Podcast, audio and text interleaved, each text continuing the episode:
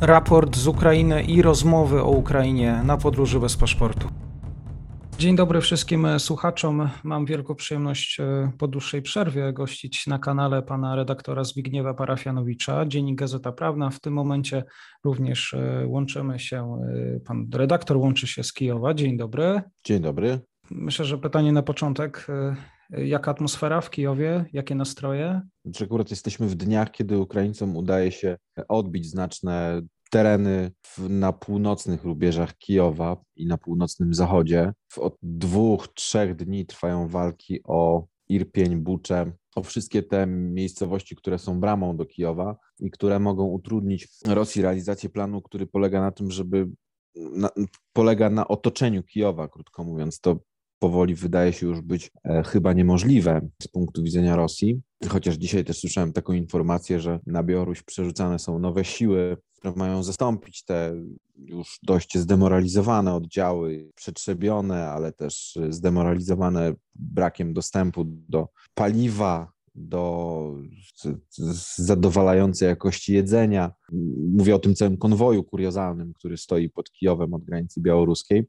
No, Ukraińcy są u siebie, oni odwojowując te tereny oczywiście ponoszą duże, duże też e, koszty. To polega na tym, że najpierw trwa wzajemny ostrzał za pomocą systemów artyleryjskich grad, tu właściwie od kilku dni cały czas słychać te grady w Kijowie, które e, pracują po obydwu stronach. Dzisiaj też byłem na przedmieściach tam północnych, w tym miejscu, gdzie zginęła dziennikarska, dziennikarka rosyjska wczoraj. Tam w zasadzie praktycznie cały czas słychać e, uderzenia gradami po obydwu stronach. Potem, gdy to na chwilę ucichnie, to trwają walki o te właśnie tereny odbijane przez Ukraińców, no ale z, z, tego, co udało mi się zorientować, to rzeczywiście tam są spore sukcesy. Znaczy, to nie są sukcesy strategiczne, no bo Rosjan jest po prostu zbyt wielu, żeby udało ich się tak jednoznacznie odrzucić od Kijowa już na stałe. Poza tym ten Kijów e, jest bardzo ważnym, takim ambicjonalnym punktem dla, dla Putina. Nie chodzi nawet o to, żeby to miasto zdobyć, bo to się wydaje niemożliwe, ale o to, żeby je zamęczać, terroryzować, żeby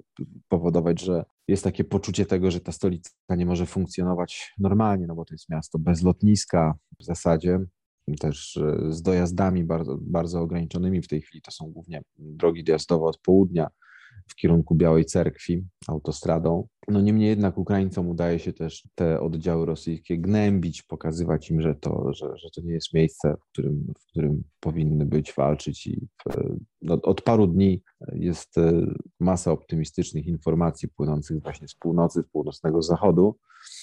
Sporo oczywiście w tym jest też propagandy wojennej, no ale mimo wszystko rzeczywiście można powiedzieć, że, że, że, część tych e, terenów udało się odwojować e, i odrzucić Rosjan na kilkadziesiąt kilometrów od, od stolicy. Powiedział pan redaktor, że zdobycie Kijowa jest niemożliwe. Dlaczego? To jest miasto forteca w tym momencie. To jest miasto, system obrony jest oparty o trzy takie podstawowe kręgi, które po prostu otaczają, e, otaczają miasto. To są kręgi umocnione blokpostami, umocnionymi punktami jednostek wojskowych, jednostek gwardyjskich, policyjnych, e, oddziałów ochotniczych, które są no, gotowe na walkę do końca. Nikt, nikt tego miasta nie ma zamiaru poddawać, nikt nie ma zamiaru tutaj się targować o jakieś ustępstwa. Także wejście do, do Kijowa oznacza bardzo krwawe walki miejskie, przede wszystkim dla Rosjan, którzy tego miasta po prostu nie znają, nie znają jego specyfiki, potrafią się w nim poruszać. Także no, trzeba być szaleńcem, żeby zaryzykować próbę wejścia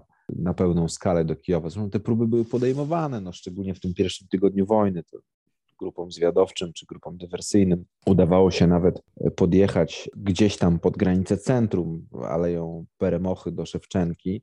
Słychać było strzały w bliskiej odległości, że te, te walki trwają, no ale te grupy i grupy dywersyjne i te oddziały zwiadowcze były po prostu likwidowane, były rozbijane do, do, do, do cna. Rosjanie sobie podarowali te próby szturmu, zresztą też po, po lekcji w Hostomlu, gdzie desant e, ze śmigłowców został skutecznie po prostu rozbity za pomocą pocisków e, przeciwlotniczych. To samo zresztą dotyczyło zestrzelenia dwóch, e, dwóch Iłów 76 z doborowymi jednostkami powietrzno-desantowymi. No te dwa Iły to jest taka hańba rosyjskiego desantu, który uchodził za niepokonany. To są jednostki zawodowe, gwardyjskie, najczęściej doinwestowane No tymczasem one zostały po prostu najzwyczajniej w świecie strącone nad Kijowem po, po, tych, po, tym, po tej właśnie lekcji z Hostomla i po lekcji z, ze strąceniem tych dwóch e, Iliuszynów transportowych. Próby desantu z powietrza na miasto nie są podejmowane. E, zdaje się, że Rosjanie e, zrozumieli, że cena po prostu desantu, cena wejścia do miasta E, jest zbyt wysoka i, i, i, sobie chyba podarowali te, te, te, próby na razie. E, póki co jest, e, widać pewną taką logikę, próbę, próbę dążenia do otoczenia miasta, do gnębienia go atakami z powietrza, pociskami manewrującymi, czy, czy, czy ostrzałem miasta, nawet gdzieś tam w obrębie centrum, bo te, te, te pociski spadają też na dzielnicy Podiu, które która jest jakby w zasadzie przytulona do centrum i jest taką dzielnicą no już tutaj nie, nieodległą od tych najważniejszych punktów w mieście. No niemniej jednak tutaj nikt e, nie zamierza w jakikolwiek sposób negocjować e, z agresorem. Prezydent funkcjonuje na bankowej, w zasadzie wychodzi codziennie, nagrywa coś na, na, na bankowej, żeby pokazać, że, że, że nie ma zamiaru się nigdzie ruszać. Ja też miałem okazję być tam na bankowej na, na, na, na konferencji Załęskiego. Zobaczcie, jak to wygląda z grubsza w środku. E, I nie ma tam zupełnie nastroju na to, żeby odpuścić i pójść na jakiekolwiek e, ustępstwa. Miasto jest mhm. e, twierdzą i miasto będzie się broniło tyle, ile będzie trzeba. Myślę, że słuchacze bardzo ciekawi, czy tam da się, znaczy pewnie nie da się, ale jak wygląda taka codzienność Ukraińców? Czy to tylko jest przebywanie non-stop w schronach, czy da się prowadzić względnie jeszcze normalne życie? Ja opowiem taką historię z dzisiaj właśnie na tych przedmieściach północnych, które są najbardziej dotknięte ostrzałem e, artyleryjskim. Na tym spotkałem budowlańca, który e, zabezpieczał mm, szyby na, na, na, na budowie takich nowych apartamentowców, nazwijmy to umownie, e, przy centrum handlowym, które było bombardowane konsekwentnie przez Rosjan od kilku dni. Ja go spytałem, czy go nie, nie przeraża tak, ta, ta praca w warunkach po prostu ciągłych odgłosów wybuchów broni artyleryjskiej wybuchów gradów. I on powiedział, że się przyzwyczaił do tego i w zasadzie już traktuje to jako pewną, cytując klasykę, oczywistą oczywistość. I rozmawialiśmy po prostu o tym na wielkim parkingu, na którym była masa odłamków po prostu po wybuchach tych pocisków e, artyleryjskich. To mówi wszystko w zasadzie. No, e, on się przyzwyczaił pracując na przedmieściach, które są w zasadzie taką strefą, bezpośrednią strefą e, wojny, walk i ostrzału rosyjskiego w Kijowie już niewiele osób schodzi do schronu. Tutaj powoli wraca taka, taka wojenna normalność. To jest to częściowo można porównać do COVID-u i tych takich pierwszych momentów zamknięcia, tego przerażenia, takiego, takiej próby wypracowania pewnych procedur, jakichś algorytmów działania. W, w, warunkach e, takiego nowego zagrożenia. Po paru tygodniach ten COVID jest jakby, wydaje mi się, takim jakimś właściwym porównaniem, bo wszyscy pamiętamy, że się zaczęliśmy do tego przyzwyczajać. Niezależnie od tego, jakie były statystyki, to życie toczyło się dalej. Kijowie jest podobnie. Znaczna część mieszkańców wyjechała, ale ci, którzy zostali, wychodzą z dziećmi na spacer do parku pod pomnik Szewczenki. E, sklepy są w zasadzie zupełnie przyzwoicie zaopatrzone po tym pierwszym szoku, gdzie kupowano wszystko i robiono zapasy na, na, na czarną godzinę. Te sklepy teraz, no, to, to nie jest zaopatrzenie takie jak, jak w sklepach w Warszawie, ale no to ciągle jest e, z, z, zupełnie, zupełnie przyzwoite zaopatrzenie. Można dostać pieczywo, mhm. wodę, nawet jakieś tam warzywa, powiedzmy, mięso. Także tutaj e, nawet zaczęły działać kawiarnie, restauracje oferujące, część restauracji po prostu funkcjonuje, sieciówka tatarska, która oferuje po prostu no w zasadzie pełne menu. Ludzie szukają tej normalności, próbują się w tym wszystkim odnaleźć, no bo przecież mija miesiąc tej wojny. Oni nie chcą żyć w ciągłym poczuciu strachu, zagrożenia, ciągle schodzić do schronów. Ta, ta normalność wraca i ludzie po prostu żyją gdzieś tam z tyłu głowy, e, wiedzą, że te alarmy e, włączają się wiele razy dziennie. Wiele razy słychać dziennie wybuchy. Jakby ta potrzeba życia takiego w poczuciu godności, życia jak człowiek normalnie, jednak jest znacznie silniejsza niż, niż strach, niż lęk. Panie redaktorze, ostatnio, y, ostatnią naszą rozmowę traktowaliśmy właśnie o grupie Wagnera. O grupie Wagnera coś ucichło. Ja widziałem tylko doniesienia na temat rekrutacji potencjalnej na, na front y, na wschodzie. Y, czy, czy, czy widać jakieś efekty pojawienia się akurat Wagnerowców właśnie na Ukrainie? Znaczy to jest tak, że ja rozmawiałem z takim Rosjaninem, który jest członkiem jednego z batalionów ochotniczych, który nie jest e, przypisany ani do MSW, ani do Ministerstwa Obrony Ukraińskiego. To on był ten Rosjanin, Denis, odpowiedzialny jest za werbowanie zagranicznych bojowników do oddziału ukraińskiego, który ma stolicy bronić.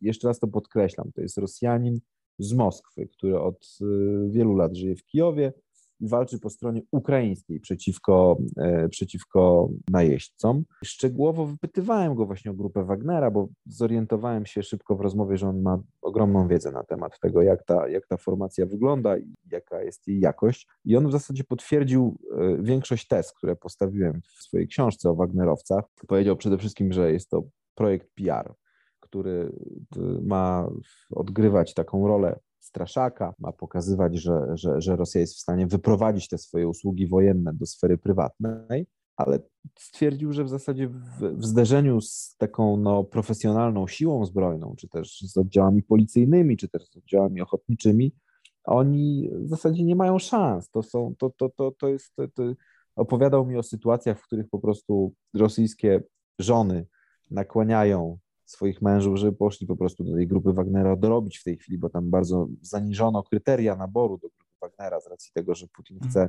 nabrać tego mięsa armatniego, które mógłby rzucić na miasto do walk miejskich i jest, jest takie oczekiwanie, jak on twierdzi ze strony rosyjskich rząd, żeby po prostu ci wszyscy mużykowie rosyjscy poszli po prostu dorabiać do Wagnerowców, ale on, jest, on był bardzo sceptyczny do, co do jakości e, tej formacji i możliwości tej formacji. Tak samo zresztą jak do tych słynnych Syryjczyków, których miały tu przybyć dziesiątki tysięcy. To jest, to jest wielki projekt propagandowy, który ma miasto zastraszyć, steroryzować, zakładając, że Assad wyśle na Ukrainę tą liczbę chyba 30 tysięcy, mówił o 30 tysiącach, które chce wysłać na Ukrainę e, do walki, no to gdyby wysłał taką liczbę żołnierzy, też ochotników, wspomagali Rosjan, no to musiałby się liczyć z tym, że przegrałby wojnę na własnym podwórku z fundamentalistami, czy też z ugrupowaniami islamistycznymi, gdzieś tam, które gdzieś tam funkcjonują jeszcze w okolicach Idlibu. Także to jest, to jest mit. I też trzeba pamiętać o tym, że i Wagnerowcy, i ci wszyscy najemnicy z Syrii, o których mówi Assad i którymi straszy Kijów, czy też najemnicy z RSA, którzy byli werbowani rzekomo przez Wagnerowców w Afryce subsaharyjskiej, to są oddziały, czy też żołnierze, które, którzy będą musieli zetrzeć się z armią, która od 2014 roku walczy prawie non-stop. Tutaj od 2014 roku trwa wojna na Donbasie. W zasadzie każda brygada, każdy batalion, każda formacja ukraińska ma za sobą przynajmniej jedną rotację na Donbasie, sześciomiesięczną. Także mówimy o żołnierzach, którzy wiedzą, czym jest e, wybuch e, pocisku Grad, wiedzą, jak się obsługuje moździerze 120 mm, wiedzą, e, jak wygląda życie w okopach pod obstrzałem artyleryjskim, wiedzą, jak wygląda walka ze snajperami. To są ludzie, którzy potrafią likwidować przeciwnika i robią to bezwzględnie, bo wiedzą, że bronią własnej ojczyzny. Tutaj nie ma zawahania, nie ma dylematów geopolitycznych czy, czy jakiegoś takiego poczucia hamletyzowania w tej sprawie. Ci, którzy tutaj wejdą, czy to będą Wagnerowcy, czy to będą najemnicy z Republiki Środkowoafrykańskiej, czy to będą Syryjczycy, czy to będą Arabowie z Syrii, wierni Asadowi, którzy będą chcieli jakoś się popisać swoją wiernością w stosunku do Rosji, oni muszą liczyć na naprawdę bardzo poważne bęcki, jak mawia, mawia młodzież. To samo zresztą dotyczy armii białoruskiej, która jakieś takie pozorne ruchy wykonuje przy granicy z Ukrainą. Jeśli Białorusini tu wejdą, to zostaną zmiecieni w pył przez Ukraińców. Białorusini to armia, która od trzech dekad nie brała udziału w żadnej wojnie. Oni e, poza weteranami z Afganistanu, którzy już dawno są emerytami w armii e, białoruskiej obecnej, oni nigdzie nie walczyli. To nie są ludzie, którzy są zdolni do starcia z siłą zbrojną, potrafiącą profesjonalnie obsługiwać e, bajraktary, z siłą zbrojną, która ma doskonałe rozpoznanie w terenie, która ma pełne poparcie lokalnej ludności. Tutaj też przy tych blokpostach to doskonale widać. Rosjanie tkwią w tym makrobiwaku swoim na północ od Kijowa, w tym, w tym kuriozalnym konwoju, a Ukraińcy na blokpostach, e, oprócz tego, że mają własne racje żywnościowe i swoje własne e, wyposażenie, są po prostu obsługiwani przez lokalną ludność. Dostają ciepłe jedzenie, dostają picie, dostają wszelkie wsparcie ze strony lokalnej ludności. Także tu mówimy o, z jednej strony jest ta przytłaczająca masa ludzka ze strony rosyjskiej, ale z drugiej strony mówimy o armii, która i o formacjach zbrojnych, które się cieszą pełnym poparciem lokalnej ludności. Także naprawdę jest bardzo problematyczne wygranie takiej wojny partyzanckiej e, czy takiej wojny asymetrycznej, z elementami e, konwencjonalnego starcia, bo tutaj mamy właśnie masę formacji, które wa walczą asymetrycznie, plus siłę zbrojną, profesjonalną armię zaprawioną w bojach na Donbasie. No i stąd mamy miesiąc walk, w których Putinowi w zasadzie się nie udało osiągnąć żadnego celu poza dokonaniem e, zbrodni wojennych, czy poza zrywaniem z ziemią Mariupola i znacznej części e, Charkowa, czy miast takich jak Izium. To jest coś, co przejdzie do historii jako wielka porażka armii rosyjskiej, e, jako wielka porażka dowódców, którzy, e, nie wiem, no, profesjonalny dowódca, który chce przejść do historii jako bohater, nie może myśleć e, w kategoriach takich, że jego celem jest równanie z ziemią miasta za pomocą pocisków grad. No to jest, to jest, to, to jest, to jest kompromitacja takiego dowódcy, a nie, a nie zapisanie się w historii jako, jako bohater. Także no, jesteśmy świadkami bardzo ciekawego zjawiska, bardzo ciekawego procesu, który dowodzi, że jednak e, bycie największą armią, jedną z największych armii świata nie jest równoznaczne z odniesieniem sukcesu. Zresztą mieliśmy też tego przykłady w Iraku i w Afganistanie. No to jest tak, że mi się wydawało, że Rosjanie odrobili tą lekcję i że ich strategzy czytali doświadczenia amerykańskie z Iraku i z Afganistanu, no okazuje się, że może i czytali, ale niekoniecznie dochodzili do właściwych wniosków. Więc jakby zakładając ten błąd analityki, który nie zakładał wtargnięcia pełnoskalowego Rosjan na, na, na, na Ukrainę, e, z pewnością można powiedzieć, że jeszcze przed wtargnięciem Rosjan na Ukrainę było jasne, że, że, że armia ukraińska to jest jednak siła zbrojna, z którą czy to Rosjanie, czy Białorusini, czy Wagnerowcy, czy Syryjczycy będą mieli poważny problem i to wszystko się akurat sprawdza. Mhm. To jest tak, że rzeczywiście Ukraińcy dzisiaj czekają najbardziej na dostawy zachodniego sprzętu, na pomoc humanitarną. Czy czują też te uzależnienie, powiedzmy, od tej e, pomocy szeroko pojętego świata zachodu? Znaczy, to nie jest uzależnienie, ale bardzo ważny element tej wojny, bo to jest tak, że Oczywiście dostawy Javelinów, czy tych pocisków NLAW brytyjsko-szwedzkich, czy też y, Stingerów, Gromów, no wszelkiego uzbrojenia lekkiego, które służy do likwidacji sprzętu, ciężkiego sprzętu z kolei e, rosyjskiego, no to to ma ogromne znaczenie dla, dla zmiany jakby losów tego konfliktu. Także tutaj i tylko, że też jakby to nie jest tak, że Ukraińcy obudzili się wczoraj i zaczęli e, o te Javeliny zabiegać. Oni się tak naprawdę na Javelinach szkolili już y, bardzo krótko po tym, jak Rosjanie wywołali separatyzm na Donbasie, e, bo i e, Ukraińcy, i Amerykanie, którzy te Javeliny dostarczali, zrozumieli, że tak naprawdę mamy do czynienia z, z bardzo konwencjonalnym starciem, w którym dużą rolę odgrywają siły pancerne, jednostki zmechanizowane, czy też artyleria, i że trzeba po prostu armię ukraińską wyposażyć i pomóc jej przygotować się na, na, na, na starcie z czymś takim. I to trwa od 2015 roku w zasadzie. Jakby to takie przestawianie e, myślenia w armii ukraińskiej na, na, na, na, nowy, na, ten, na ten typ wojny, no, nowy, stary typ wojny. Do tego jeszcze dochodzi kwestia prze, jakby zupełnego przestawienia się Ukraińców w strukturze dowodzenia, w, w systemach łączności, to jest e, Putin e, wiedział, że jakby formalnie Ukraina może do NATO nie wstąpi, ale ona de facto od 2014-15 roku tą armią natowską się stawała i pod względem łączności, i pod względem uzbrojenia, i pod względem nawet umundurowania, czyli rzeczy bardzo takiej prozaicznej. To jest armia, która niewykluczone, że jest jedną z, gdyby Ukraina dziś wstąpiła do NATO, co jest oczywiście jakoś tam mało realistyczne, ale zakładając ten abstrakcyjny wariant, gdyby do NATO wstąpiła, niewykluczone, żeby byłaby jedną z lepszych armii e, e, w NATO. armii ostrzelanych, armii znających realia współczesnego pola walki. No i efekty tego widzimy tak naprawdę pod Buczą, pod Irpieniem.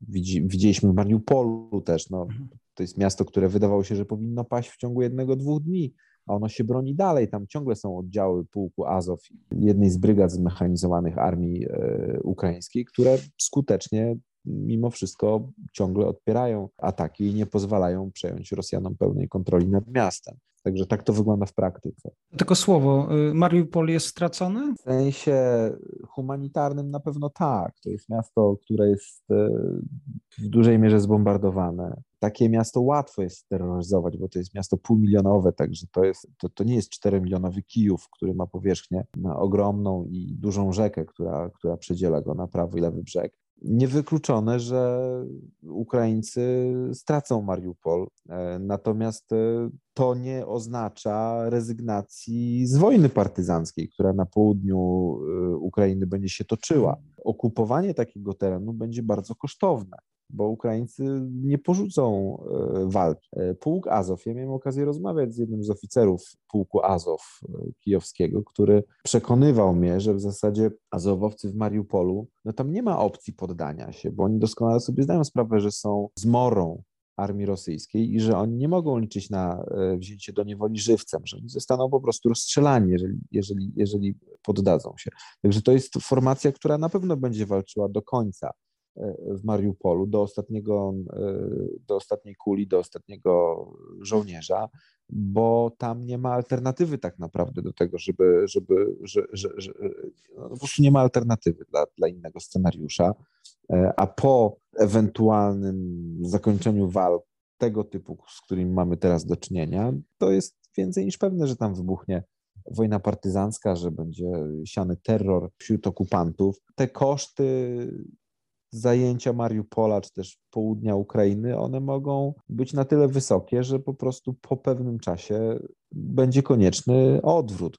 Już teraz Ukraina jest wojną, która w opinii wielu wojskowych, czy też z analityków, z którymi tutaj rozmawiałem, ona już teraz jest jak bardziej krwawa i kosztowna z perspektywą na jeszcze większą e, kosztowność niż e, Afganistan, który który, dla, który po pierwsze doprowadził do upadku Związku Radzieckiego, a po drugie wywołał ogromną traumę na, na, na, na wiele lat e, e, w byłym ZSRR. Także no, mówimy o zjawisku bezprecedensowym, o czymś, co na pewno zdefiniuje Ukrainę jako, jako państwo, jako naród, ale też zmieni Rosję. Niewykluczone, że ta wojna może po prostu Putina kosztować e, utratę władzy. Myślę, że w dobie też dezinformacji i propagandy z obu stron cieszę się na nasze spotkanie, tym bardziej, że, że to jest relacja na żywo. Zbigniew Parafianowicz, Dzień Gazeta Prawna z Kijowa, e, też dla słuchaczy tego podcastu. Bardzo dziękuję za spotkanie, za wiedzę i mam nadzieję, że też do usłyszenia. Dziękuję.